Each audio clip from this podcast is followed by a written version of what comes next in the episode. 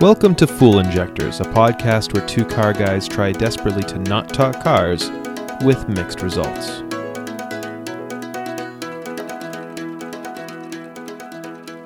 So, what have you seen as different on pandemic pricing? I don't know, multiply everything by two. If it's if it's something that you need for a home office, multiply it by two, at least. Oh yeah. So I ended up with I ended up investing five hundred dollars in a new Canon camera because if you want to find a webcam, because the webcam on my laptop is atrocious, and you know how much we do on Zoom these days. So I wanted to have something that was decent. My biggest problem with with my laptop camera was that if I had any sort of light source behind me, it would just everything would get washed out. It just could not adjust to light. So I said, okay, let me buy, let me just buy a a nice dedicated webcam, and I could just plop it right on top of the laptop screen or my desktop screen up in the office, nice and neat. And so I started investigating and was looking around and you know there's not a whole lot. Technology for webcams are not that amazing. But you know logitech c920 which is about eight years old the c922 which is about three or four years old. Uh, the brio is a 4k but goodness try to find them you can't usually if you can it's someone who's jacked the price up like crazy and they're not selling for for volume and any, anywhere else it was out of stock back ordered till July. Um, if you want your share of cheap Chinese webcams on on Amazon, you could find them, but they were they were running for the prices that the Logic the Logitechs Logitechs were. So you basically and and I was looking at some online reviews on, on YouTube, and you know they were rough, really rough. So it's like I'm not spending a hundred close to 100 bucks on this. So I ended up buying a Canon M50, which has been nice. And yeah, it's gotten me into playing around with photography and videography. So that's been good. Well, that's one of those things that you can you can do that sort of thing where you tangent off. You know, everybody's sort of we have to video conference for work. I need to be able to talk with my other coworkers. So I need a webcam. So people just go on and go Google webcam and they'll overpay for it because they need one for work Yep. and work half the time is probably going to pay for it. Mm-hmm. So so going for something that's just a straight up digital camera, that's not going to be on people's radar. Um, you know, seeing the, the motion of people towards products during during such a shift Mm. of of what people are doing. I know one thing I've noticed is um, two things you can't get right now are the the Nintendo Switch and the Toilet Oculus paper. Quest VR. Oh, toilet paper's back in stock. You can you can wipe wipe all day long if you like. You you can be all all three ply and plush and you could just keep wiping if you feel like I'm, it. I'm sorry, but uh, there are certain skin and butt types that don't do well with three ply plush toilet paper. Multi-ply toilet paper Yeah, is just- disgusting. Just give me basic sandpaper single ply, does the job, doesn't catch on anything. I'm good. The, the the worst thing about two ply toilet paper is eventually you'll get to the point where like the plies separate, and so then you have like that sort of half single ply floating out there, And do you trust and that's that? just a pain in the neck. And do 'Cause then you- you're like, and do you gotta trust that? No, not in the least. No. That's No, because that single ply is the worst single ply in the world. The the single ply out of a two ply roll is so much worse than even the cheapest toilet paper. It's just oh, there's two plies. It's like yeah, use twice as much of the normal single toilet paper, and it, it, it's fine. What is wrong with you? yep. But people are like, I need the cushion for my tushin. Anyway, getting back on topic. How many how many people how Um, many people switched to bidets during this pandemic? I would well, love the to. bidets were sold out. I would love to. They were sold out hardcore. That's the French know how to live. I'll tell you that. I mean, who wants? Honestly, we're all so conditioned to stick our hands like way down into this nether region that who really should ever be touching that? Anyway, sorry. But I just, yeah, bidet. All day, every day, bidet. I know. Even like I, I was contemplating even the ones that just pipe the cold water. It's like yeah, it'll be a bit chilly, but I'll be I'll be clean. Mhm. Actually, what what what I started doing was um, when it first hit and you couldn't find toilet paper at all.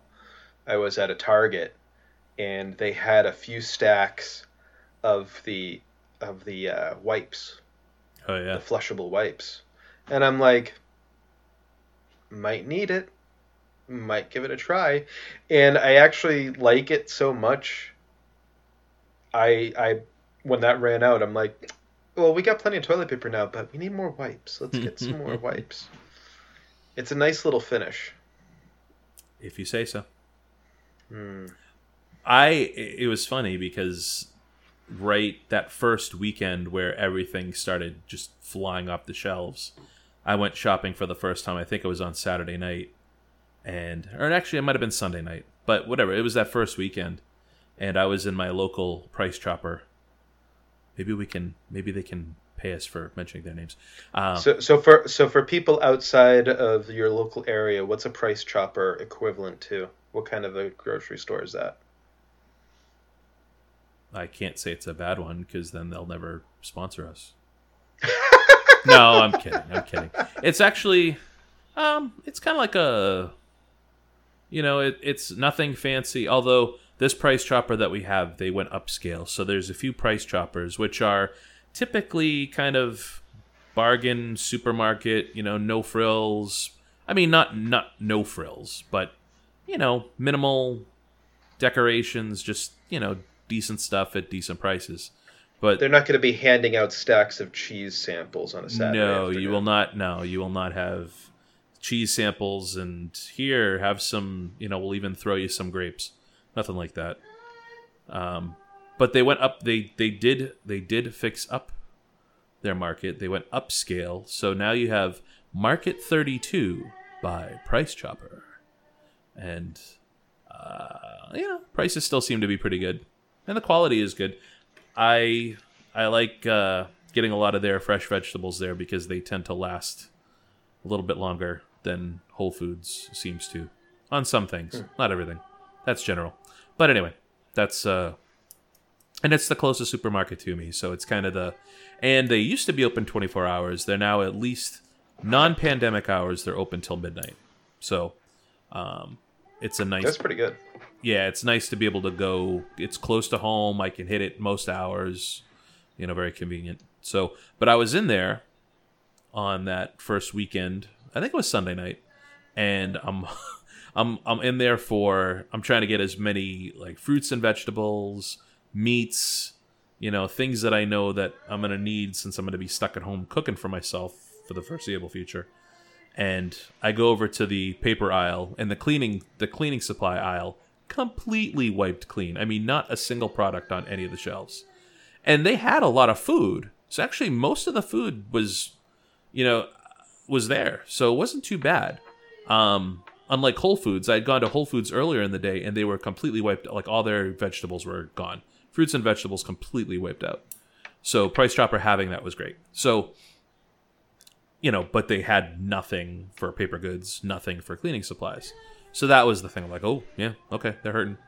Um, so I'm over by the, I'm I'm heading back over to the meat section, and quite, I quite literally trip on a big cardboard box on the floor, and I look down, and as I look down, it says bath tissue on the side of the box, and I go, what?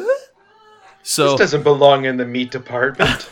well, they it's kind of it's like the nice big open area that they have. Like it's right to the back of the store. So they when they're stocking overnights, they typically like preload in that area before they disperse. So I kick this box, look down, see it's bath tissue. It's like, oh, interesting. So I, I the box is partially open. So I look in, and it's a half empty box, but with two full cases of I don't know Charmin, whatever toilet paper. Are you playing music or something? No, it's Leslie singing in the other room. I'm I'm kind of concerned about what it's going to do, but I'm not seeing any kind of reaction on Well, my. Uh, I can hear it. You can hear it. Yeah, I can hear it. That's all right. Free entertainment. Everybody, you get to listen to the dulcet tones of Leslie Pappas singing her heart out on YouTube karaoke. Mhm. Deal with it. Episode one issues. Hashtag episode one issues.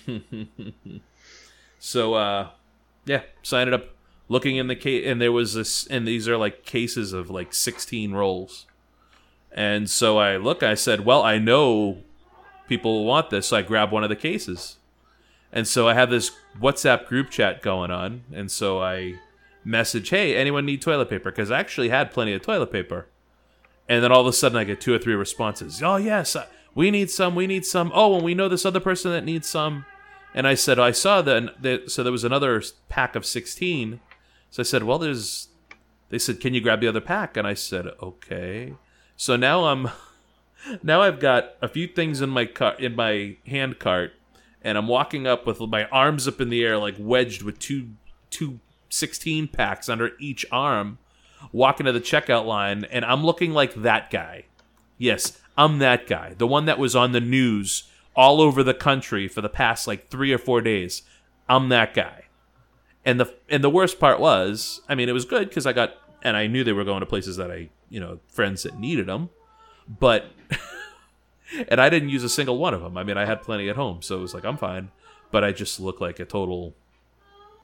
Yeah, one of the things I've noticed with pricing is the um, like when stuff does come back, some stuff is just stupid price and some of it is cheap. Yeah, Um, like for for a while, our local market, we you couldn't you couldn't get any chicken. Remember going in, there was they had like chicken wings and that was it. Yeah, but now it's back up to full and you can get all the chicken you want. And it's actually it's not it's normal pricing and maybe even a little bit cheaper than it used to be. But the thing that's really expensive is beef, and finding like anything that's under 10 bucks a pound can can be really difficult. I mean, you could find it, but the pickings are very slim on anything except for really expensive cuts of meat. wait, ten bucks a pound for what? Like any kind of beef. Like you could find What about what if- about ground beef? Let's let's get let's get the let's get the base here first. ground beef ground beef was not that expensive. Ground beef was Okay. probably in the $5 a pound range. Okay, that that makes sense. Okay. it, it like if, if you're looking for a steak or something to make steak fajitas out of you're talking eight nine bucks a pound for even the cheapest cuts and most everything was in the 12 i was seeing some 16 dollar stuff that wasn't even top of the line cuts just sort of Mm. like nice steaks were just silly money. Like I, I could buy this cooked at a restaurant for this kind of money. What are you talking about? Yeah. to the point where where salmon was like salmon was 10 bucks a pound. I'm going to i'll just get a piece of fish i should have the fish It's better for you. Although I love I love my I love my beef, my ground beef. beef But yeah, it's it, what's for dinner yeah, I it's funny cuz I had heard some I cuz you're, you know, the up the area that you are, I heard that a lot of the supermarkets were short on chicken and then we're short on beef.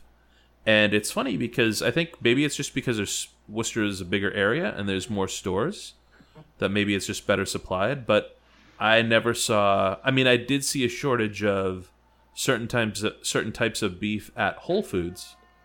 But if Whole Foods didn't have something, I could go to Trader Joe's and they would likely have it. Or I went to Market 32, Price Chopper, and they had it. I never had a problem finding anything in particular, even even flour. Like Whole Foods had fl- the day I went in, Whole Foods had flour, and I don't know if I was just maybe I was just maybe I was walking into places right after they had gotten shipments and was doing a okay, but um, yeah, there was nothing that I was really looking for that I couldn't find over this over this time. I always seemed to find what I needed.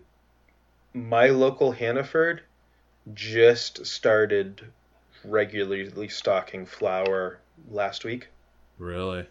every time i had gone since this started they haven't had any. Hmm. Or there was there was one time I went down the aisle and they had four 50 pound restaurant size bags and I'm going, well, that's that's too much. Yeah. So no. but yeah, they they only just started get I think part of it is the fact that we're sort of on the edges of both the Market Basket and Hannaford chains in the area Yeah. There's not many west of us, so I think we're sort of some of the last ones that they supply, so they probably kind of don't prioritize us as much. It's okay. Because whatever we were short on, I was full of sumo oranges this season. Ooh, you were you were flaunting your sumo oranges. You were you were showing them off so much. They are there are a few things in life that are as amazing as a sumo orange. And unfortunately the season is over. So next uh I don't know, February, March time, keep an eye out for the sumos. And they are some of the juiciest, easiest to peel, just enjoyable citruses, citri, citrus fruits that you can possibly have. Love them, love them, love them. I was eating, I was eating two a day at least. I finally, towards the end of the season, I said I need to stop rationing these things. I just need to enjoy them as much as I can. Sometimes I'd have three or four in a day. They were just amazing. And I'll never have scurvy. Hmm. But it's been an, it's been an interesting time. It's uh certainly to to see the supply and demand. I, th- I think a lot of people kind of were so used to you can get anything you want wherever you want. It's not hard to find. You just you know you just go out. It's- If it's not if it's something that you just buy online, you just go online and you buy it, or you go to the store and you buy it, and you're just used to that. And now everything's changed. It's at least temporarily. It's you know things come and go, and you see prices fluctuate like crazy. It's um, it's it's amazing to it's amazing to see. It's I don't trying to remember a time where it was this extreme of a fluctuation. And Canon, Canon Camera Company, whatever their official name is, I don't know. We just call them Canon. Um, and from what I hear, maybe some other manufacturers as well did something fantastic, and that was allow many of their newer cameras, especially ones that can record 4K in, in high def video, where you can just plug it into your laptop, and with a, a software update, you can actually just use that as a webcam. And I got I got the M50, which is one of their newer mirrorless cameras, but they also have uh, you can get some DSLRs that are very inexpensive, as low as as little as two hundred. You can get a refurbished one from Canon for under two hundred and fifty dollars. So basically, what you would pay for this four or five year old webcam that that's all it can do is just be a webcam, and you can actually have a nice camera that if you wanted to do some photography or if you wanted to do some videography, you know, and it's in in that camera, that two hundred fifty dollar camera, you could turn around, you know, maybe after this pandemic ends, and you're like, all right, I don't have any use for this. You turn around and sell it for 75 80% of what you paid for it. That Logitech cam, when this pandemic ends, is that $250 webcam is going to be worth 90 bucks. Actually, and, and that would be for new. That's that's what it should go for new is like a little over 100. So you might be able to get 75 bucks for it. It would be like such a bath. It's yeah. I would not buy a webcam right now at all. I would if you could or get a, or get a GoPro. That's another thing you can do is you can get a GoPro. Something like a GoPro or a digital camera are things that will not fluctuate in price just because they're not just relied on to be a webcam. You can do other things with it. So Um, it, it it is it is. See, I'm one that when I do my shopping, I like to like go into the store, touch and feel, play with the buttons, and see what things are like. And just the whole online shopping thing just hurts my brain, unless it's sort of just a known commodity. You know, I have, I think over the years, I've gotten so used to buying online that much of my wants and desires and needs, there are going to be some things that I want to see in person. But there are many things that I have been able to kind of put myself in other people's shoes and look at like on online reviewers, whether it's on you know reviews on Google, YouTube, um, you know, and just kind of there's certain people that when I see and I get their opinion on things, like this person knows what they're talking about. And so they will go in and explain why this is so much better than this, or why these features, even though, hey, this maybe, you know, if we're talking about a camera, maybe this camera has all these great features, but then they'll say it looks good, but then it can't do this and it can't do this. So, you know, that's why I don't like it. And it's like, oh, interesting point. And so, very much, very much of my, you know, a lot of my shopping is based on getting feedback from other people. And I, yeah, there's certain things that I do want to get my hands on, you know, kind of play around with, see what it, you know, see how something actually works. And a lot of things I'll say, you know what, this is going to do this, this, and this for me. And just that expectation is going to mean more to me than necessarily playing around with it in a store where I don't really know exactly what I'm doing yet. So, I mean, and I think that that is technology specific. I think, you know, a camera that's very complicated, it's hard to, you know, you see it on a store display where it's still mounted to the to the column and you can kind of lift it up but you feel like you're looking through a pair of uh you, you gotta lift you gotta lift a digital camera at target and you feel like you have to use it like you're like looking through a periscope because you got this whole contraption that's securely keeping it from being stolen. You got that cable that's trying to spring it back out of your hands, and yeah. I always love any kind of device that they have those little USB security alarms because invariably I will touch it and the thing will go off. I am I can set off any in-store USB based alarm that, that has been created. you have that knack I, inevitably, I'll just be standing around and I'll say wee wee wee wee wee wee wee. and I start looking around and some guy in a blue shirt comes running over and I'm, I don't even know what I'm doing with this thing. and then he gave you his headphones Then he gave me his headphones. I can't get rid of these headphones now. The the headphones are going to be a running gag, and people won't even hear episode zero where we talk about the hideous headphones I've got. But we'll save that for when we're doing video along with audio podcasts. there you go You know, after episode thirty or whatever. I find when I'm trying to to if I'm really interested in buying something online, you know, and it's going to be something of a a substantial amount of money. So I want to really research if this is exactly what I want, if it's going to have the features I want. My usual thing is I want to find the one star reviews. Give me give me the one star reviews from the people that have bought this thing. And I don't even care how many one star reviews are there because because there could be some products that have a ton of one star reviews, but they're actually pretty good Mhm.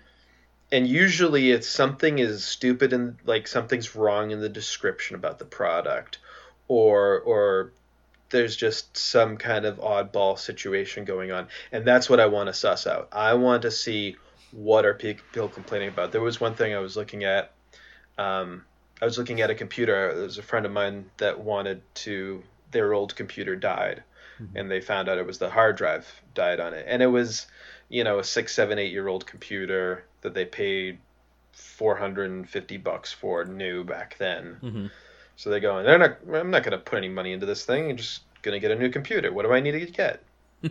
So we were going through all the stuff and i found this one that was you know trading about $200 cheap, cheaper than anything of its similar spec. Yeah.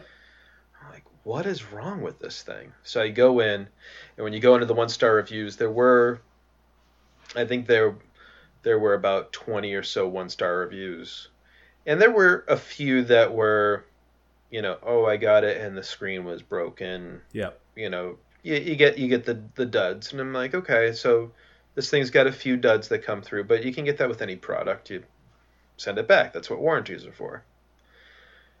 But then the like three quarters of the one star reviews were the thing says it has a backlit keyboard and it doesn't have a backlit keyboard. One star. hmm Okay. But if it didn't say it didn't have a if it didn't say it had a backlit keyboard, would it still be a one star machine? Yeah. I mean, I know that some people really like backlit keyboards. I like back- my computer right here in front of me has a backlit keyboard. yes. But oh my goodness, so it doesn't have a backlit keyboard. This thing should be an eight hundred dollar computer, and it's six hundred bucks. I'll live with having to have the lights on when I'm computing. Yeah, it's it's. I had a similar circumstance uh, when I was purchasing batteries for my for my older Canon camera, the one that unfortunately will not work as a Canon webcam. It's a really nice Canon 6D. I love it, but I've had it now for I've had that for about four years. Amazingly, you know, I had I have three batteries for it, and two of them are basically just like open cells. They just don't even think of taking a charge. Um, and the third one holds a charge for maybe a day or two, and then it's done. So I said, all right.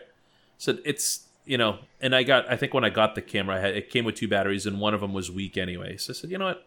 Let me just go out. Let me look on, and I looked on Amazon, and uh, I actually bought the batteries, and I got them on Sunday. And but when I was looking on at Amazon, uh, it was not universally great reviews. But the ones that gave five star reviews said these are fantastic batteries they're amazing. Um, but then i kept seeing a bunch of one star reviews and it was you know put on the charger the supplied charge or not the supply charger put on you know put on the charger it went to green put it in the camera and um, it would only show like 60% charge and so was like huh that's an interesting issue. And then read a couple reviews saying people pay you know it's like note note note note to this. And it was these batteries are i forget the i forget it was like 2600 milliamp hours whatever it was. They are higher capacity than the stock canon batteries. But if you put it on a canon charger it can only charge to a certain amount. It, it doesn't it only charges to whatever 1900 to 20 whatever it, whatever the number was so it would not fully charge these batteries so if you purchase their charger, which was the charger was each battery was thirteen dollars when a Canon battery was like forty five, and the charger was eight dollars. I was like, wow, I'm like for less than the cost of one Canon battery. I'm like, let me get two batteries and a charger, and if it's you know if it's junk, it and and this company actually has a really good presence on Amazon, and their customer service is fantastic. So if anyone's had a problem, they've you know you even email them like the second they get the email they'll just send you a battery they're like just here's a battery um and you know like now the funny thing was is that i char i got one i charged one of the batteries on sunday or sunday or monday put it in the camera and was just kind of playing around with the camera for a little bit and then today i turned the camera on or i tried to and there's no charge and i was like oh no i got a bad battery however I realized that there's a GPS setting on the Canon 6D that when you have the when you have the GPS on but the camera off, it still allows the GPS to run. So it was flashing. Like I put the I charged the other battery. I'm like, well, let me try this battery. Charged to put it in, and you know I kind of played around with it for a little bit, and then I go to turn it off, and the little GPS was still flashing. I was like, oh. So I got to test that other bat. I got to play with those batteries. But I have no doubt that they'll, you know, from everything I hear, they'll take care of me. But, you know, there's certain things that you look at and you go, oh, wow, there's all these one stars. But most of them were because, you know, I charged the battery, but it won't take a full charge. And, you know, it just, like you said, it was, well, there's a reason. And it's, you know, maybe it's either a miss, you know, one, one specification that's off or, you know, a little, little issue like that. But, yeah it's it's it's it's a, it's an art. It's a gift. The online shopping. it's a blessing and a curse. But I tell people all the time. I say, look at you know, look at the ratings. Make sure there's a number of ratings. You know, if I see something with 812 ratings and it's a 4.7, I'm going to feel pretty good about making that purchase. You know, if there's four ratings and it's a 4.2, I'm like, ah, I don't know. I don't know. So here, here's what I don't understand about retailers because ever since online shopping started becoming really big, Amazon Amazon online buyer since 2002, right here. Seriously.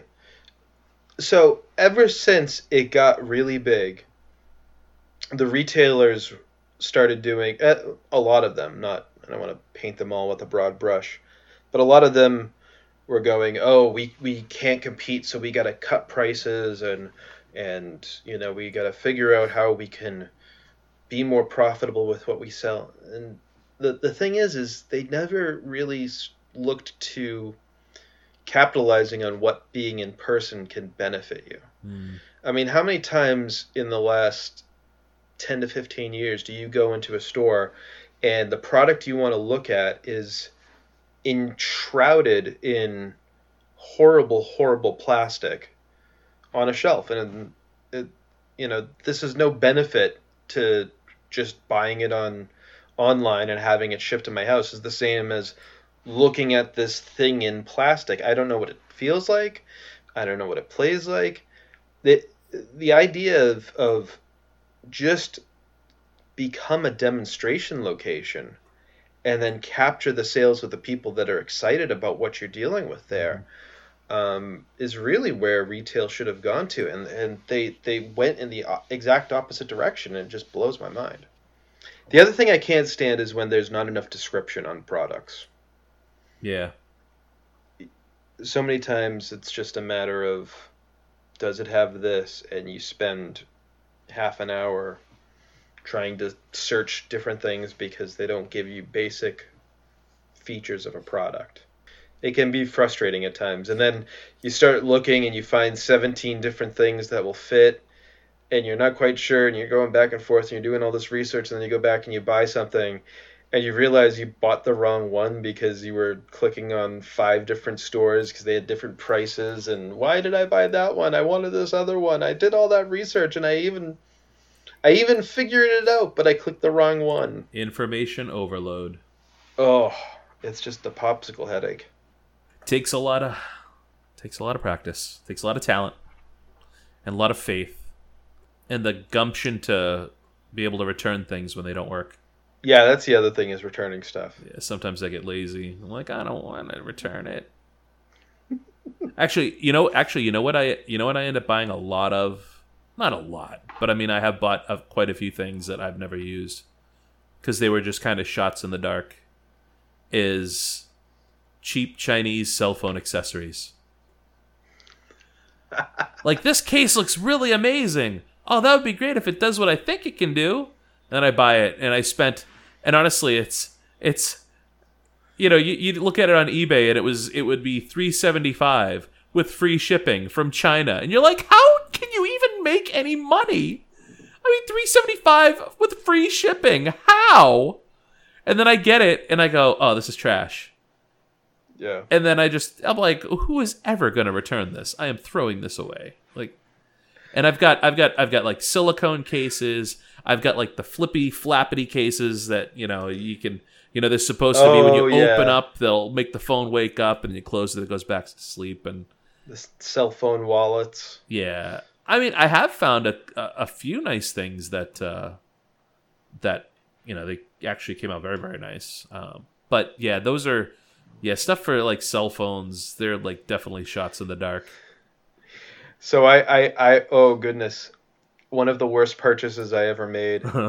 um, my a few phones ago, I had an LG G4, but the G4 was sort of their last sort of conventional standard phone that just had a removable back. You swapped the battery out, Mhm. had a headphone jack. It was sort of just a standard phone. Yep. But the nice thing about it was the plastic backing to the phone had a leather surface. So it made it feel really nice in the hand. It felt, you know, higher class than a plastic back. And of course, now phones have pretty much all gone to glass or metal. Ugh. glass Mm. Ugh. that's why I keep mine in a cover all the time I, I, I put a vinyl skin on my current phone because the glass was so slippery. It just, I couldn't hold on to it. It was like holding a wet bar of soap. um, but anyway, so so the G4, the whole back just snapped off, and it had a leather skin. So they were expensive though because it was made of real leather. So if you bought a new one, I think they were about sixty bucks brand new through LG. And then I found some on eBay that were five bucks for this leather back from, you know, wherever in whatever stand.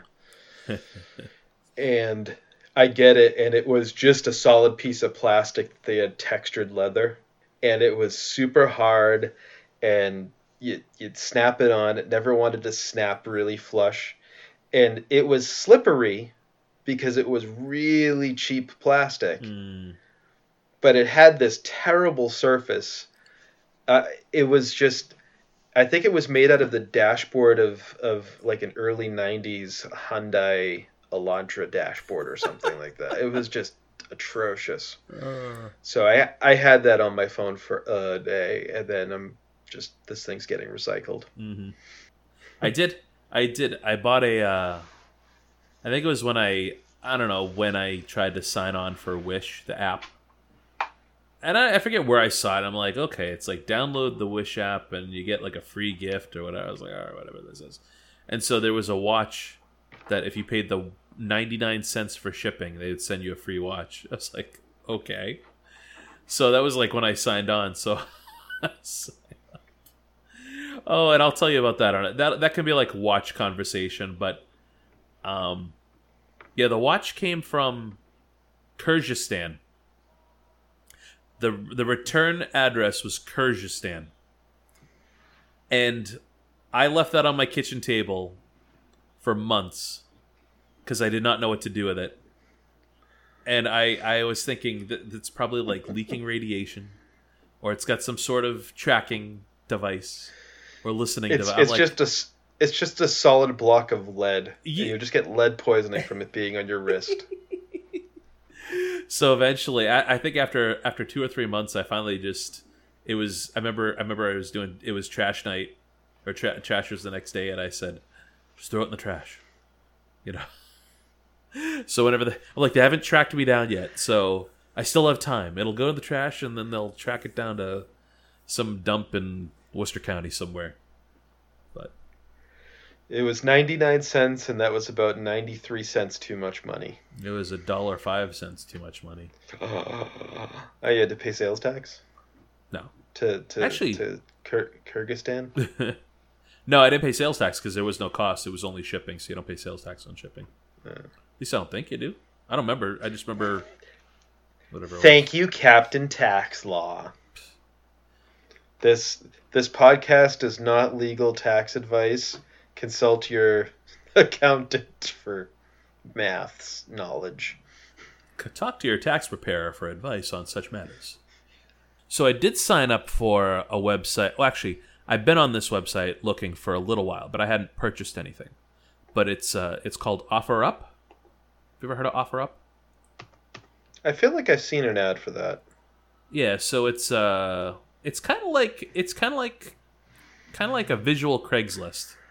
So instead of just getting like ads where you can click on and then see the pictures or maybe see like a tiny thumbnail, everything comes up in like it's kind of like it's it's in fact I think you can tie it to Facebook uh it's kind of like that where it's just all it is is big picture thumbnails with a brief description and then and then a price and then you can click and take a look. But you can search, you know, like anything you can search. So um, so it's actually It almost kind of looks like it kind of almost looks like Pinterest.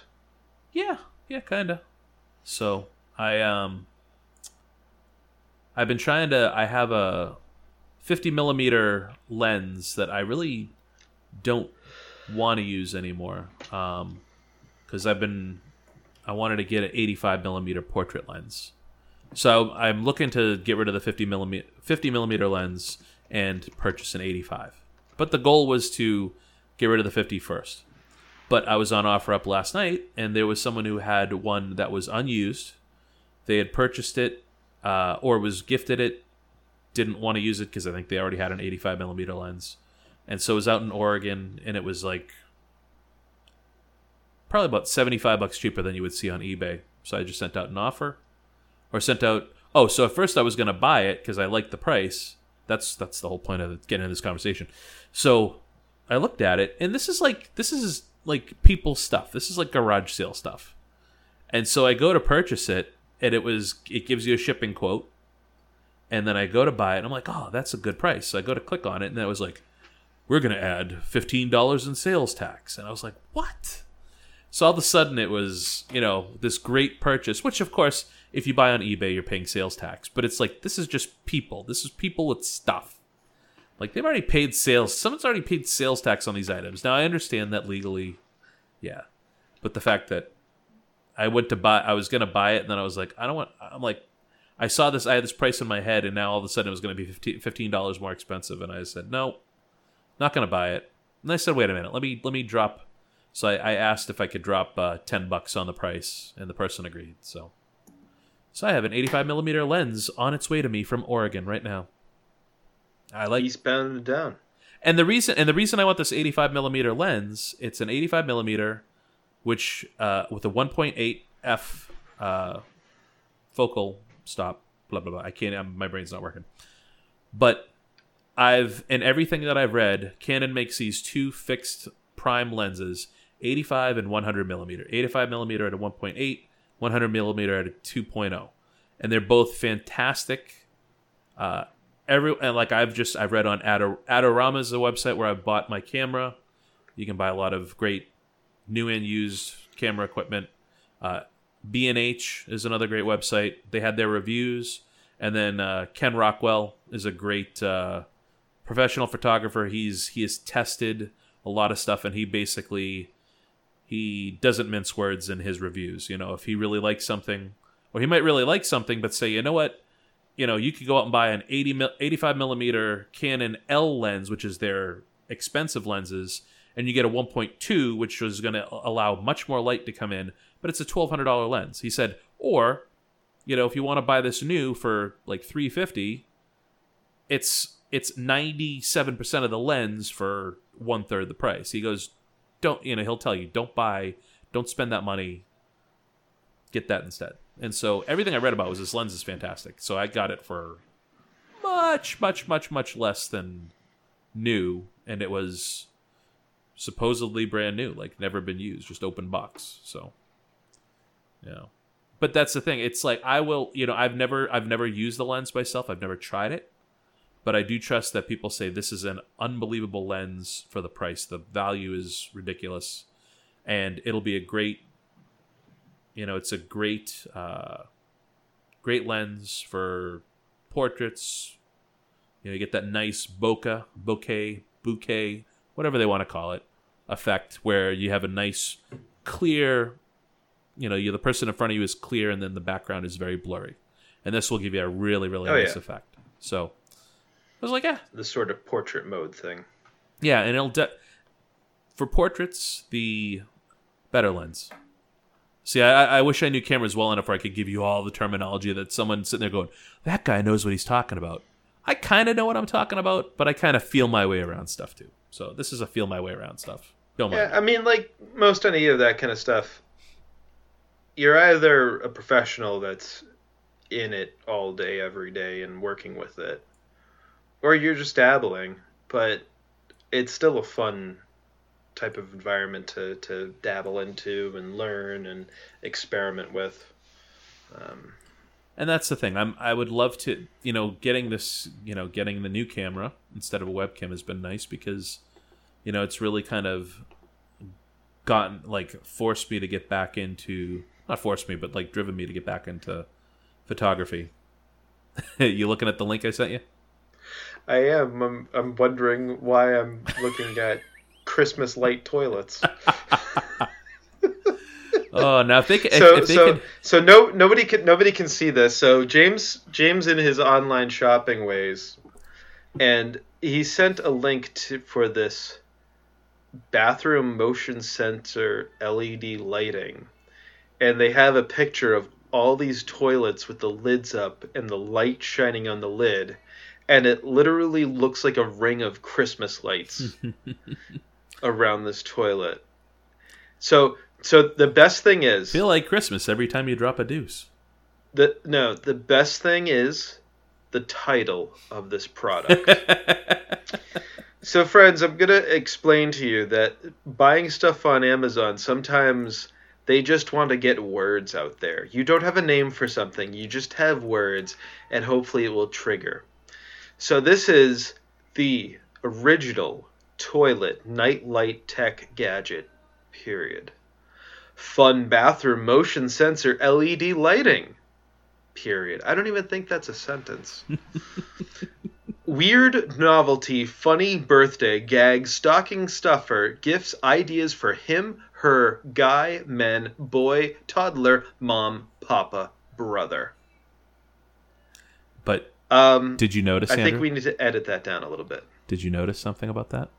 What did we not notice about that? No, I'm just saying. If you look down underneath that, 4.3 out of 5 stars. Well, I mean, clearly, and it's got 2,500 ratings, so So you know it's good. yeah, no, it's good. Let's look at some of the one star ratings. There's 10% of these are one stars. Uh, let's see.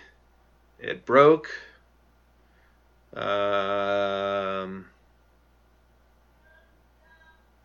it doesn't work with the seat down. Well, obviously, that would block the light moron.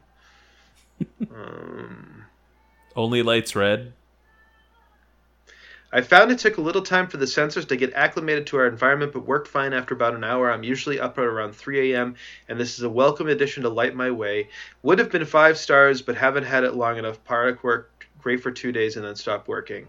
I changed my four star review to a one star. This item would be great if it worked properly. So it looks like a lot of them broke, Hmm. which, I mean, you're talking a $14 RGB light bulb that you stick on your toilet. Someone says, won't use for the toilet. Yuck. Who would clean that? But they're using it for in in their in their regular room for a nightlight. Now let's look at the five star reviews. What do they say? Is it possible to love a toilet light? Well, I do. This is a fabulous little gizmo. Simple design, easy to use, and a lot of fun. A treasure for a very affordable price. I bought one for my five year old niece for her bathroom and found out her father, when he gets up in the middle of the night to visit the loo, travels across the entire house just to enjoy the rainbow light show. I have ordered one for him, one for my office gift exchange, and two more for additional holiday stocking stuffers. I may order a fifth. Then they included a beautiful picture of it glowing in purple behind a partially open door. I still like the one two down from that of my son has peed on the floor much less since adding this light to his toilet. Uh, Uh, what was she singing? She was singing New York State of Mind. And she was in the bedroom. She was fully across the house and belting it out like nobody's business. Does she do this a lot? Just sing karaoke by herself? all the time. Yeah, if she's home and bored, um, I'd say at least once a month, um, Okay. if not a couple times a month, right. she'll just start queuing up songs on YouTube and start singing. as long as it's not like every night. No, it's not every night. Okay. She's not. She's not that crazy. No comment. I mean, she did marry me, so she's a little crazy. That yeah, that's the total disqualifier right there. What are your thoughts on Zoom, like using it? I'm fine with it. Seems to work pretty well. I mean, I'm it's what I'm used to now. Like I'm I don't before all this happened, I never did you know, I never did Skype. You know, I've done like WhatsApp video calls, but I haven't done a lot of stuff. So this is most of this is somewhat new to me. So, See, the most the most I had used before this was Skype. Um, I used it a couple of times for work. Um, I use it like talking to to some friends a couple of times, you have friends? and then I have friends. And then um, there's this one group that I have this online meeting to just. Um, it's sort of an ongoing education and update meeting that they do once a month that takes an hour. And they always did it on skype. Um, and now since the um, pandemic started you know we've been doing zoom so much um, it just took took off like a shot you know I, I didn't even know what zoom was before this hit Yep. and, and now it's just exploded. Um, and what really turned me for a loop is I went to go log on to that meeting I had on Monday night of that group, and I go on there, and they change from Skype to Microsoft Meeting. Teams, I think it is. Uh yes. Meeting. Yeah, that's that. Oh my god. Is it better? Worse? Um, I don't know. I didn't play around with any settings enough to really do anything, but it was so new for everybody, so nobody had any kind of pictures up for their faces. Oh yeah. Um, it, it was cleaner than Skype. Skype always seemed very sort of industrial. Mm. Um, it always worked, but it was very rough around the edges, and this was much cleaner.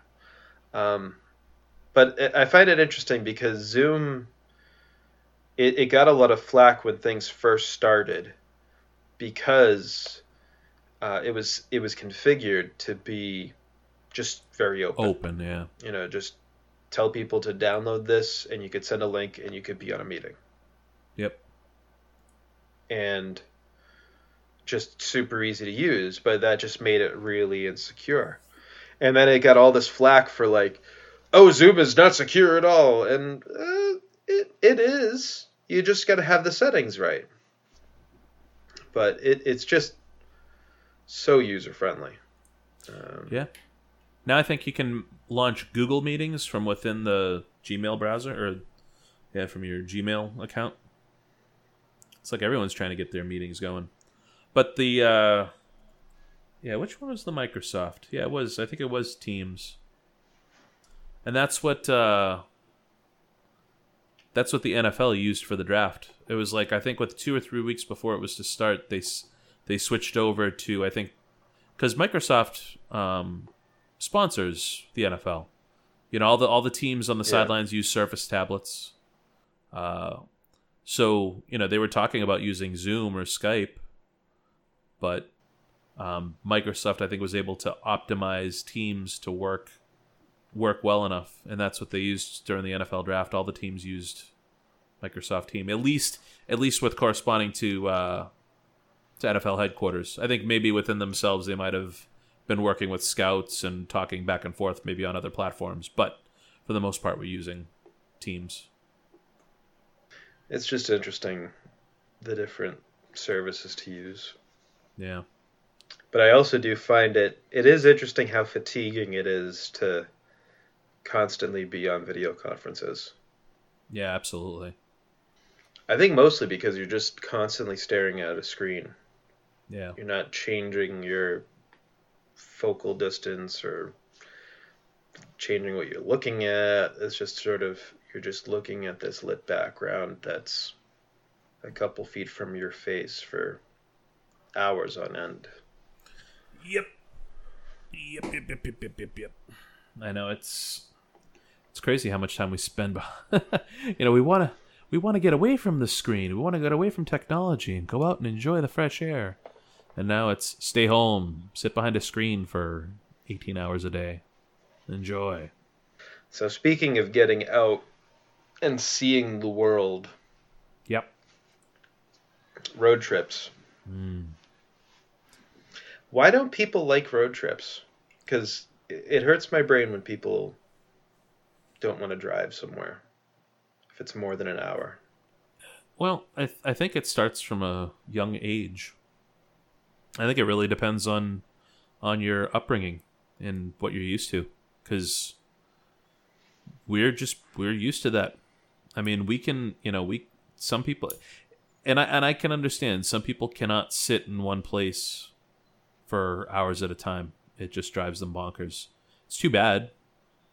I think road trips are amazing, but I can I can see why. I think a lot of people have been trained to when they drive, it's you know you have to do all these things. It's like you have to you know two hands on the wheels and eyes on the road and look behind you, and it's and it's they've been tr- you know they've been trained to to do these things as a you know these are your safeguards. It's like you have to you know you have to do these things, and it's it takes you know you and I have been driving for so long, and you know we took the time to enjoy driving. I mean that was part of you know weekends that we had as kids. You know riding in you know the back seat of the BMW with mom and dad and just you know driving to places that are fun and seeing stuff. It was all you know. It was a responsibility to drive, but it was never treated as drudgery, which I think for a lot of people it's drudgery.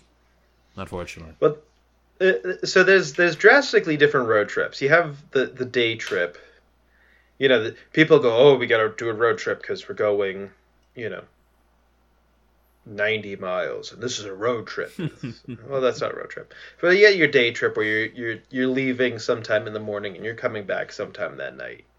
You know, and usually it's it's based around some event you're going to. And then you have the road trips where you're going to be gone for days on a road trip. You know, the the, the day trip kind of road trip, I find funny because people will, well, we got to plan everything out, and it, the roads go places. So if you've got a rough idea of where you want to go, it's okay to kind of deviate a little bit, unless you're like on a timetable. Um, one thing that I say to people is, growing up, a, a, a day trip a road a road trip for the day, it wasn't a success unless at some point dad would be driving along and get to an intersection and go, "Oh, this is where this road comes out." Invariably, I would realize at that moment in time that he had, you know, some clue of where he was, but no real idea of where he was.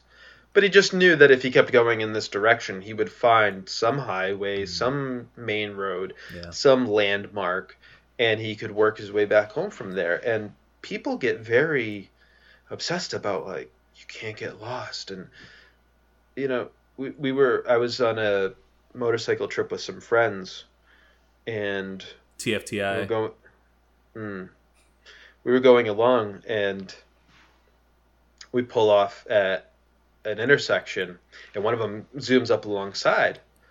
And so i stop and I go hey what's up? And he goes oh we need to get gas. We're you know it's not like urgent but next stop we we have for gas we need to get gas. Okay. We're gonna be reaching route 9 at we're heading south. I know we're somewhere within 10 miles of route 9 we will hit route 9 there's no way to miss it. We're we're heading south. Mhm.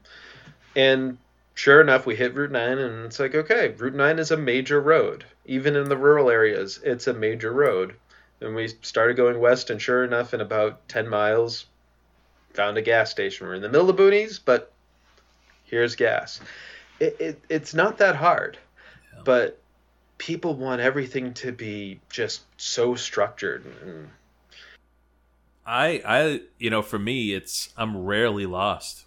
When I have that time where I legitimately don't know where I am and I don't really know where to go to get out of it, that to me is exciting.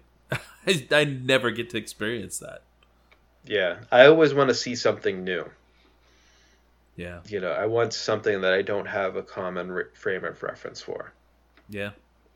and it's nice to have roads that you know and this is a great drive and i love doing this trip or this section of it is always my favorite that that last that last like uh, 10 miles on the merritt parkway heading towards new york city where you start going through that that sort of park area and it's really windy and really hilly Yep.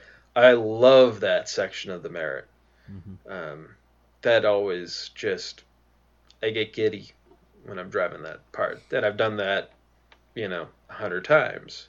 Yeah. But seeing something new and finding a new stretch of road and a new place to stop and look out over a valley or you know, that's always that's always part of the treasure is just finding that new thing. So one one piece of advice that I would give to young families, and I'm saying this as someone that does not have kids, to someone else that does not have kids. What? Yeah, I'm sorry, James, you don't have kids. How do you Um, how do you know that? You don't have kids that I've ever seen, and I've known you for many, many years. So, if you have kids on the sli- on the side, um, you've been doing a really good job of hiding it. let's say that.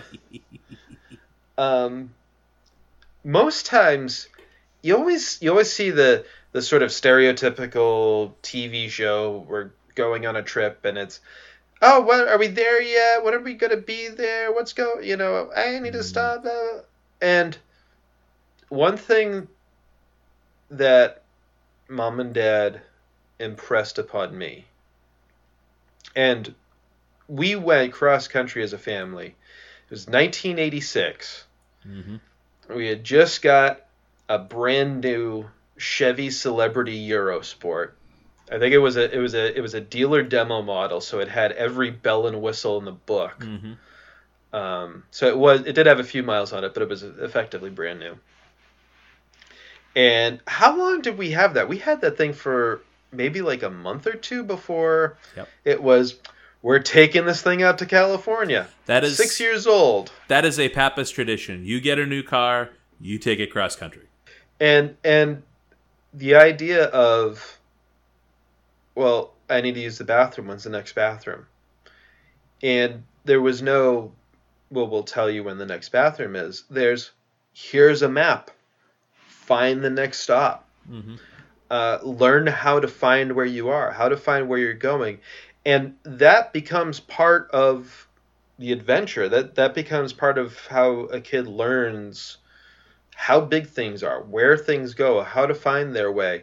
You know, involvement in sort of just basic daily tasks becomes a huge piece of entertain- entertainment. Um, you know, And- that was always just And there was never an argument. It was, we're stopping. Use the bathroom. I don't have to use the bathroom. Go. Oh, yeah. You just knew. Yeah. It's like anytime you stop, just go use the bathroom. If the wheels aren't turning, you pee. But it, it, you know, having that background, just there's no fear of taking a long driving trip. And I had this conversation with someone where they go, "Well, you're gonna be out so far, and what? Aren't isn't it dangerous? What?" And it's there's other cities you know that the the end of your driveway is black asphalt that meets with the street that's black asphalt that goes to the highway that's black black asphalt, and you know what that that goes all the way to the Pacific Ocean, and there's other little ribbons of black asphalt.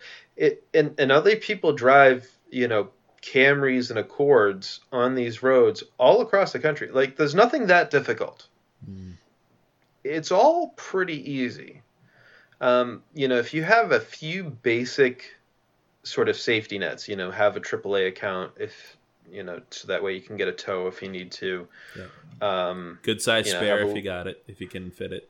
yeah, little extra kitty, little extra cash for just like an emergency kind of repair if you need to on the road. But I mean, how many times have we been cross country and you've had to do any kind of major repair on the vehicle? It, it odds are it's not going to happen. Unless unless Jeremy is driving your car. Well, I mean, that's just poor planning to start with. You don't have Jeremy drive your car. And your water pump blows in South Carolina at 4 a.m.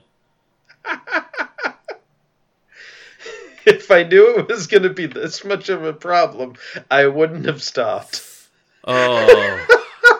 you know, everything everything was fine. Everything was fine until he said that. And then I just looked at him like, really? Really? Okay, I, I so how did that go down? So, yeah, it's four in the morning. We're just getting into South Carolina. We're on a. It's me, my good friend Jeremy. Love him. He's actually done very, very well with his vehicles. I think he he didn't have an automotive background of any sort. I think hanging out with us, he's learned over the years. Jeremy, if you're listening to this podcast, we love you. Absolutely. Um, but we were, you know, it was Jeremy, myself, and another friend of ours, and we're driving to Florida for a week. And you know, it's drive straight through. We're gonna drive straight to Florida. It's South Carolina, 4 a.m. And all of a sudden, and I'm sitting in the front seat. Jeremy's driving, and I'm getting, I'm, I'm starting to fall asleep. And we're talking a little bit, but I'm just kind of like, I'm about to fade out. And then he goes, "What's this light?" And then I sit up and I look over and I see check engine light. I see and then all of a sudden I see other lights pop up. It's like the overheating light, you know, the like low coolant, like all the stuff just starts, and all of a sudden the car is the dashboard's lighting up like a Christmas tree, and I'm thinking, uh oh. the fortunate, actually, we were very very fortunate in this regard because this is this was in 1993, early 93. Um, 1993. was it 93 or 92 yeah 93 um i don't did i not have a cell phone yet? I forget what it was. I, did, I didn't have a cell phone because i we fortunately we broke down as we were passing a rest area. So we actually pulled the car over about 100 yards past the rest area's ramp back onto the highway. So we pulled off way off to the side. I was able to run back to the rest area use a use a uh, a payphone. Payphone children. That's that's where you put money in to actually talk to people somewhere else. Um, or call collect or call toll free. And fortunately mom forced me. She's like you will get aaa before this trip. You're not doing a cross country trip without aaa And i'm like okay mom. Thank you mom. Um, so yeah my water pump ended up seizing on the way down. And that and that's what and that's what that's what Jeremy said. He's because it took we had to wait till about eight in the morning to get a tow truck. The tow truck had to go about 15 miles in the opposite direction, and it picks us up and it has to travel I think six or seven miles to get to the next exit, and then drive. So it was like a 25 mile tow. Fortunately, it got taken care of, but that would have been a huge, huge expense. And then, fortunately, the mechanic was able to get a part, but it came in later that day, so we didn't get back on the road until mid afternoon. So from 4 a.m. to about 3 or 4 p.m., we were off the road, which, in the grand scheme of things, not a huge deal. But we did miss, a, you know, we were planning to spend the day in Daytona, and before we headed over to Disney World, and that kind of went out the window. And and Jeremy said, "If I knew it was going to be this much hassle, I'd have kept driving." And I said, "Yeah, and you would have made it about a mile and a half." and then forget the water pump the whole engine would have blown up because it had no no way to keep cool and we'd all be going home by plane maybe so yeah, yeah you know things things can happen we also had in fact the the celebrity on a, a later trip uh, we took that again in 2000 i believe it was or no not 2090 1990 um was it 90 Yeah, I was gonna say I don't think we had that thing anymore in 2000. I remember when we were we had the celebrity and we were driving. We had just picked up our aunt Sandy who lived up in uh oh no that would have been ninety one. Ninety one. That's when we went to uh is we weren't going cross country. We were going to uh, Minnesota for the family reunion. People, we only went from Massachusetts to Minnesota. We weren't going cross Yeah, that's- country. It was yeah, that's half that's that's cross. a that's a yeah that's a cop out cross country trip. That doesn't count. If if, if it's not tw- if It it's not at least twenty five hundred miles, it doesn't count. sad sack. barely, Uh, barely crossed the Mississippi. Barely crossed the Mississippi. Well, You're just getting started at that point. Well, we were we were because because you know we were all gathering together as a family and there was limited space. We ended up taking our our pop up trailer for that trip, so that's where we're gonna we're gonna stay in the trailer. And we had picked up Aunt Sandy and we headed up north through Montreal. And I remember getting onto off one interstate onto another. It was either outside of Montreal or might have been in Ottawa at this point. And we're getting we're on on the on ramp to get on the next highway and then just all of a sudden smoke starts pouring into the cabin. And it was like oh my gosh no what is this? Oh no oh no oh no oh no. It ended up being i think the ac took a i don't know if it was the compressor bit it or what but it just whatever it did it seized up and you know but we were and and it didn't stop the trip. We were able to just go without but that was a yeah, there can be some scary moments. But the thing is is that these days pretty much everywhere you go not in 2004 between in 2004 between minnesota and washington i don't think i saw i had my sprint phone at the time. My oh, no not sprint nextel. I had my nextel phone and i had zero coverage. But these days pretty much wherever you go in the country you have some sort of cell coverage. And even if you even if your network doesn't have coverage your phone still has the ability to make emergency calls if absolutely needed so there's very very few places where you're going to find yourself complete and and so many people travel these days. Wherever you go, you're not going to be in a place where no one will, you know, where the next time someone finds you, you're you're you're your carcass on the side of the road with vultures all over you. That's just not going to happen. Yeah, I mean, so Leslie and I did a road trip two years ago up through the Trans Labrador Highway in north, far northeastern Canada. Yeah, it was. And it, I, I tell you, it's an interesting experience. You leave, as you go out of Quebec City and you follow along the, the north bank of the St. Lawrence and, and as the river becomes the Gulf, and it's basically the ocean at that point. There's little towns, a little hamlets, and there's roads that kind of go out, and we went out as far as Baie-Comeau, and then you pick up the road that heads north through Quebec to get up to Labrador. And from that point, when you turn left to go on that road, there's not another road to turn off of until Labrador City. Which is how many you just miles?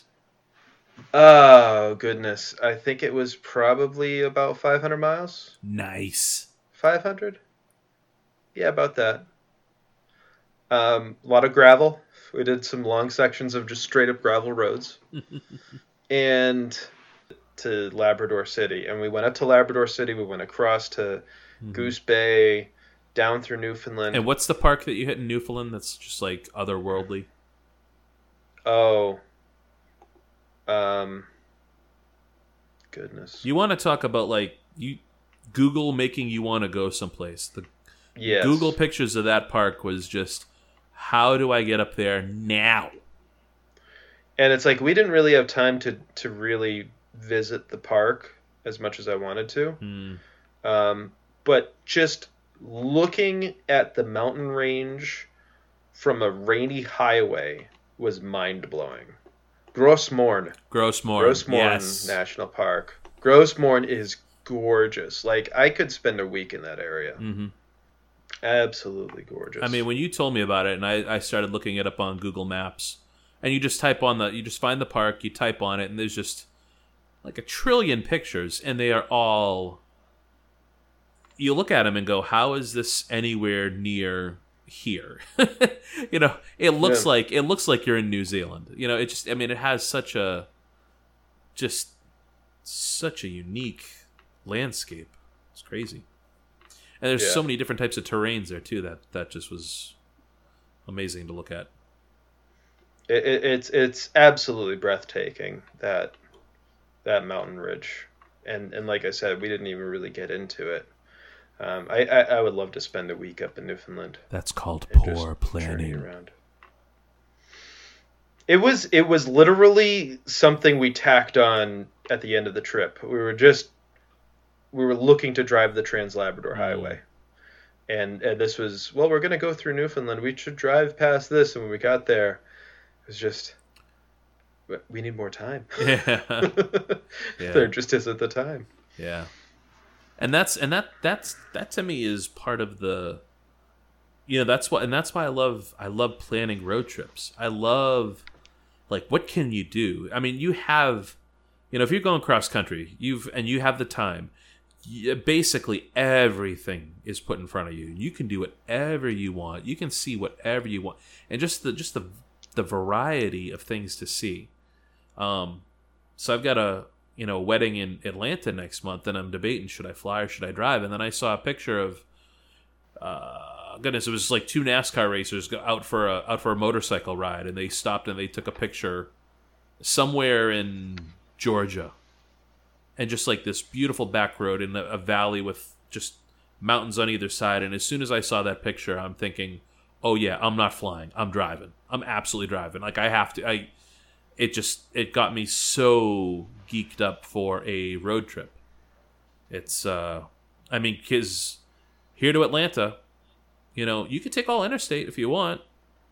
But man, if you get off that interstate and you hit some of the Appalachians, some of the Blue Ridge Parkway, um, just get off the road. Like find something that looks like it has a lot of curves and go to it. You know, there there are roads that I look at and I just I see the road and I go, on paper this road looks amazing. I need to see what this looks like, and I just go. you know, it's when you go to uh, Deals Gap um, between uh, North Carolina and is that Tennessee? North Carolina, Tennessee, North Carolina, whatever it is. Um, it's Yeah, I think that's in Carolina. yeah, so that it starts at Tail of the Dragon and then Deals Gap, and it's it's famous for having 318 turns and 11 miles, and it is super super, but it's also super super packed with people. It's a fantastic road. Fortunately, I was able to drive it. Um, was able to drive it uh, at a pretty decent speed. You know, I was able to enjoy it instead of getting stuck behind a truck or a caravan of people doing you know under the speed limit, which it's hard to do the speed limit on that road because it's so curvy. But to be honest, for as great as that road was, there was another road nearby called the Cherohala Skyway. And I just happened to look at it and say, because we decided to drive that Deals Gap twice. We drove north and then back south into North Carolina.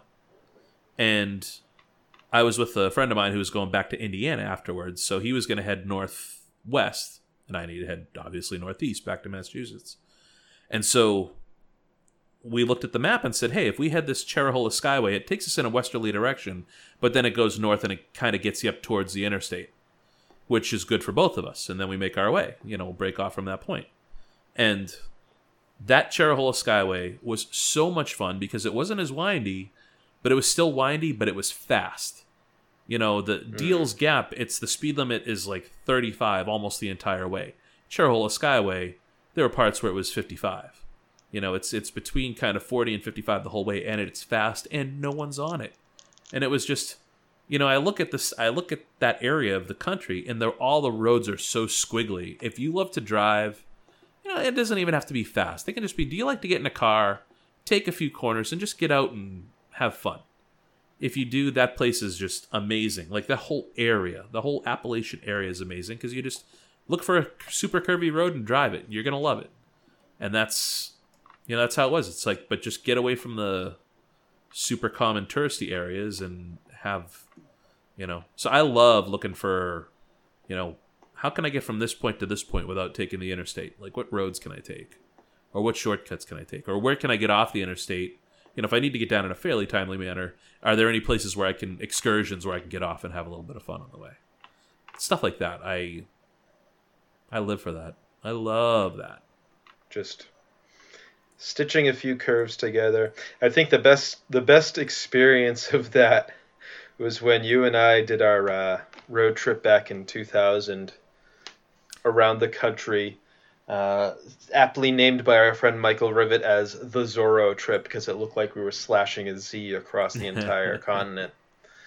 But I, I, re- I remember we were we were gonna drive part of the Pacific Coast Highway north of San Francisco and you look at it on the map and you go, "Oh, it's squiggly." But that was back. That was back when you first had Google Maps, um, and neither of us had a, a phone that could do it. You could only look at stuff on the computer Mhm. And like print stuff out or plan stuff. Yahoo Maps. Oh yes, Brutal. So, I oh goodness. What, what was MapQuest, where you had like the printout of, of directions, and invariably there would be like something missing Oh, or some direction, and and now you're trying to get back onto that line of this step of oh MapQuest, that was just the worst. Is as you zoomed in, it was squigglier than it could even show before. It just kept showing more and more squiggles as you zoomed more and more in. Don't And zoom that in. road- Don't zoom in. It, it, it was it was three times longer than it looked like on the map because you know that little line that was sort of this little curly Q was actually this this sort of zigzag like EKG heartbeat line going back and forth trying not to fall into the ocean and and it took forever but it was amazing So just a story. So as a chauffeur, yeah, I've been driving at this point. I think it was a '99. I want to say it was either '99 or 2000.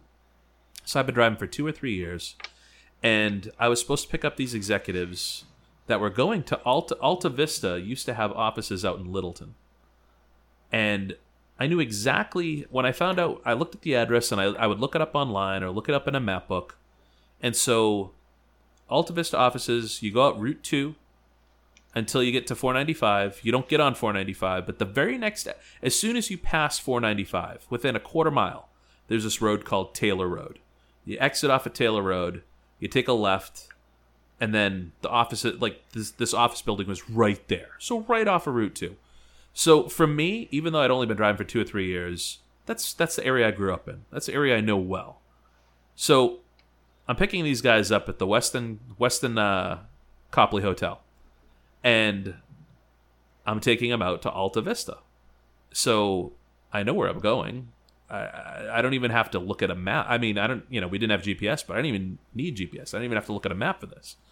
So they come out, and they've got one of these guys is like, he's like, okay, so you know we're going to Alta Vista. I said, yeah, yeah, I know where you're going. I know where it is. We're good. He goes, oh, well, here I printed up these directions for you. And so I go, okay. So I could tell like he really wanted me to look at these. He printed them up for me. So I said, all right, some like I'll I'll appease him by taking a look. But I go, I really don't even need these. I know where we're going. And so from it says from the Marriott or oh, not the Marriott, the Westin Copley Hotel, it said it's telling me that you need to get on the Mass Pike eastbound on the Fitzgerald Expressway, which the the Fitzgerald Expressway was this the the piece of the Mass Pike that went into Boston, but no one ever called it. the The traffic guys never called it Fitzgerald Expressway. There were no signs. There used to be a sign in the Prudential Tunnel years ago that was so dirty you couldn't even see it that said Fitzgerald Expressway on it. But there was no nothing anywhere that said this was Fitzgerald Expressway. But it said yeah. It, if they're not calling it the Mass Pike, it might be called the Mass Pike Extension. Yeah, is like the or, only or, other way it would get. or Interstate ninety, or Interstate ninety. Yeah, just or I ninety. You know, I always say whenever when all else fails, don't call a, a highway by its name. Just give me the give me the route number, which will be on every map ever. And but it's telling me to get on eastbound, which is kind of difficult because there is no access to the Mass Pike eastbound from the Westin Copley Hotel. Uh. So it's trying to tell me to go east. It's impossible. And then it's saying to take the Fitzgerald Expressway, and then it was saying to take this to the, oh man, man, I can't even remember what the Central Artery uh, Expressway was called, but that had a name. And it said take it to this, and it wouldn't even say a, a route number. It would just say take it to this expressway and go north. And then it wanted me to go like some ridiculous way that made absolutely no sense. But I looked at it and I go, oh, okay, yeah, yeah, I know where we're going. And completely ignored it. I mean, you had to ignore it because you couldn't get on the Mass Pike. It's, it's like, well, I could drive down this Get tunnel. a shovel I- and start digging your own tunnel. Yeah, I'll take, I'll take the, I'll take the off ramp off of the Pike eastbound to the to the hotel, and I'll drive in the wrong direction and then do a hard, you know, two ten or what? No, what do you want to call it? One eighty? I don't know. Whatever to go in the opposite direction. It's, but that's the you know you just couldn't trust maps back then were as much guesswork. They just didn't have the data. You know. Oh yeah. Now it's like you look at Google Maps and it's if it if it Apple Maps still once in a while will tell you to take a right down a, a one way that's going in the wrong direction. You know when you like when you use that when if, if if you're on if you're on the Uber app as a driver if you're on Uber sometimes as you're you know if you use that as your navigation you'll see someone that's down this street on the right and it says oh go up to this and then take a right and you get there and you go oh that's a one way. You can't go that way. What are you doing? This is like 2020 or 2019 what are you doing? Yeah. But I mean, with Google, with Waze, you just don't have those problems anymore. Sorry, I'm I sniffling. wish I could find my old map. I wish I could find my old map book with all the little like, oh nope, there's a street missing, and I would just hand draw it in, so I could find stuff. And then every person that I would pick up, I would like notch on the map where they were, so that way I could easily find it at another time. Yeah, yeah. There, I, there were times that there were time. Uh, there were so many times in the mornings where if I didn't, I would always try to check my addresses before I left in the morning, so I wasn't surprised. You know, I might pick someone up who's, you know, they could have lived some. They could have. They, they could live in a development that's been there for five or six years, and for whatever reason is still not on a map, and still not on Google, and so what you used to have to do was you actually used to call up the the fire department, the local fire department. I just explain, hey, I'm a chauffeur. I'm trying to find this street. Would you be able to tell me what it's off of?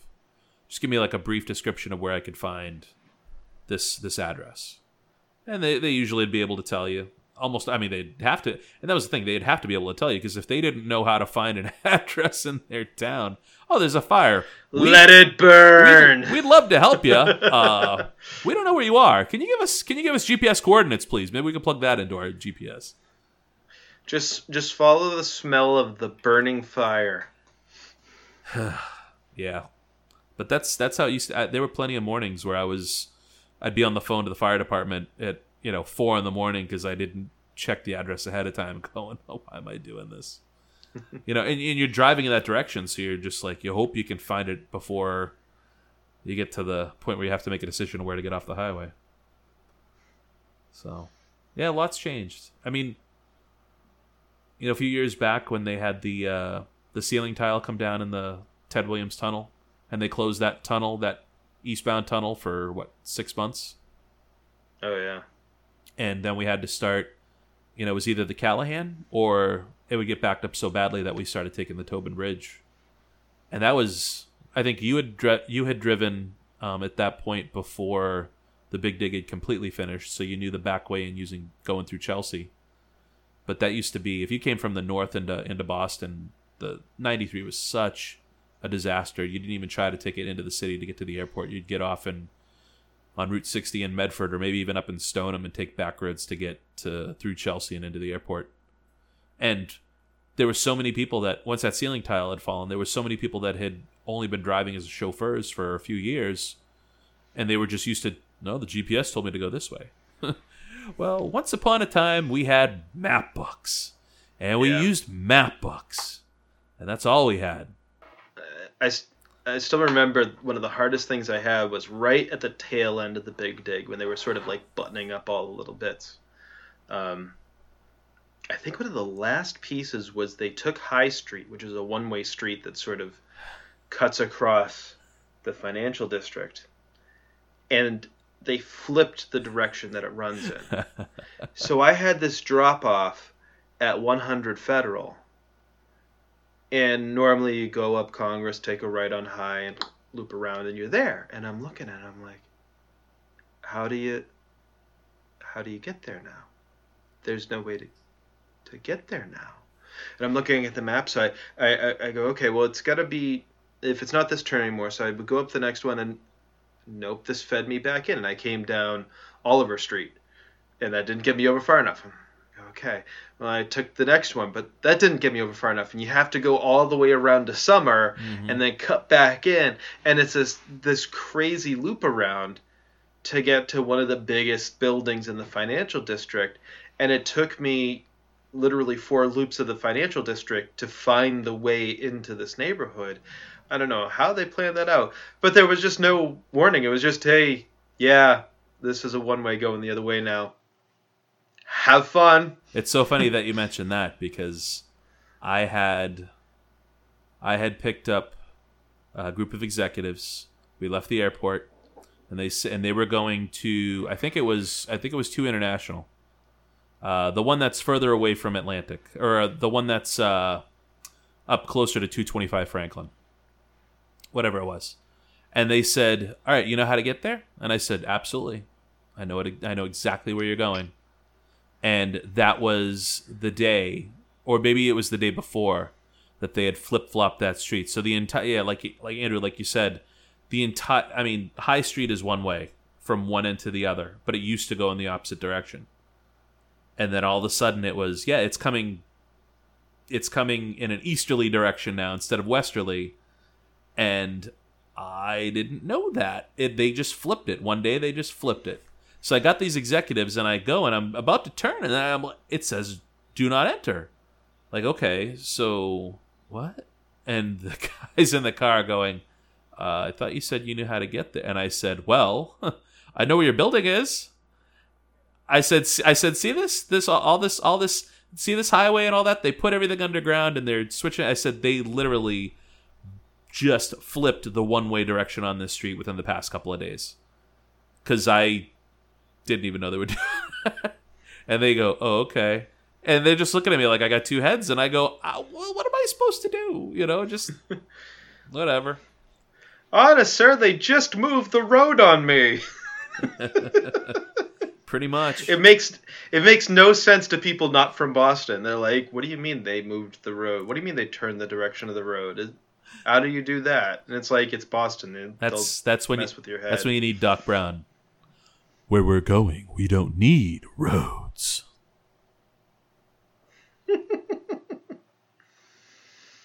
Oh, I was just watching a video today on YouTube about um, uh, gondola systems as transportation, and they had images from a sales prospect to build gondolas to go from South Station to the um, convention center and then onto the Seaport District. Mhm. So you would just literally like walk out of your train, walk out, go up to this gondola station, and they come by like it's a ski lift, and you just sort of like walk on, and now you're sort of floating about five stories above Summer Street, and just sort of.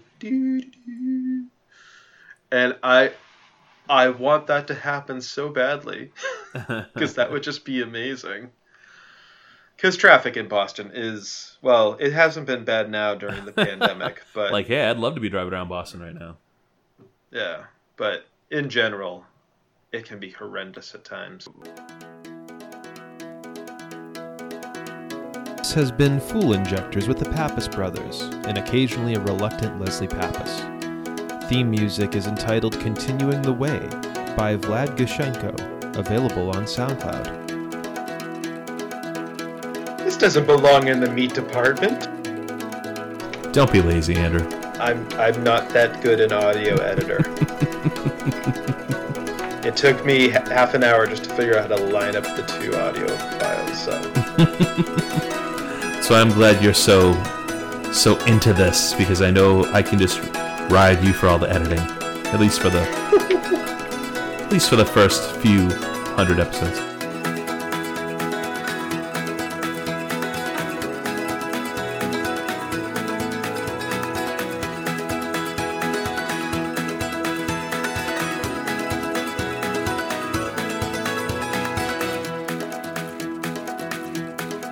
I'm looking like that guy.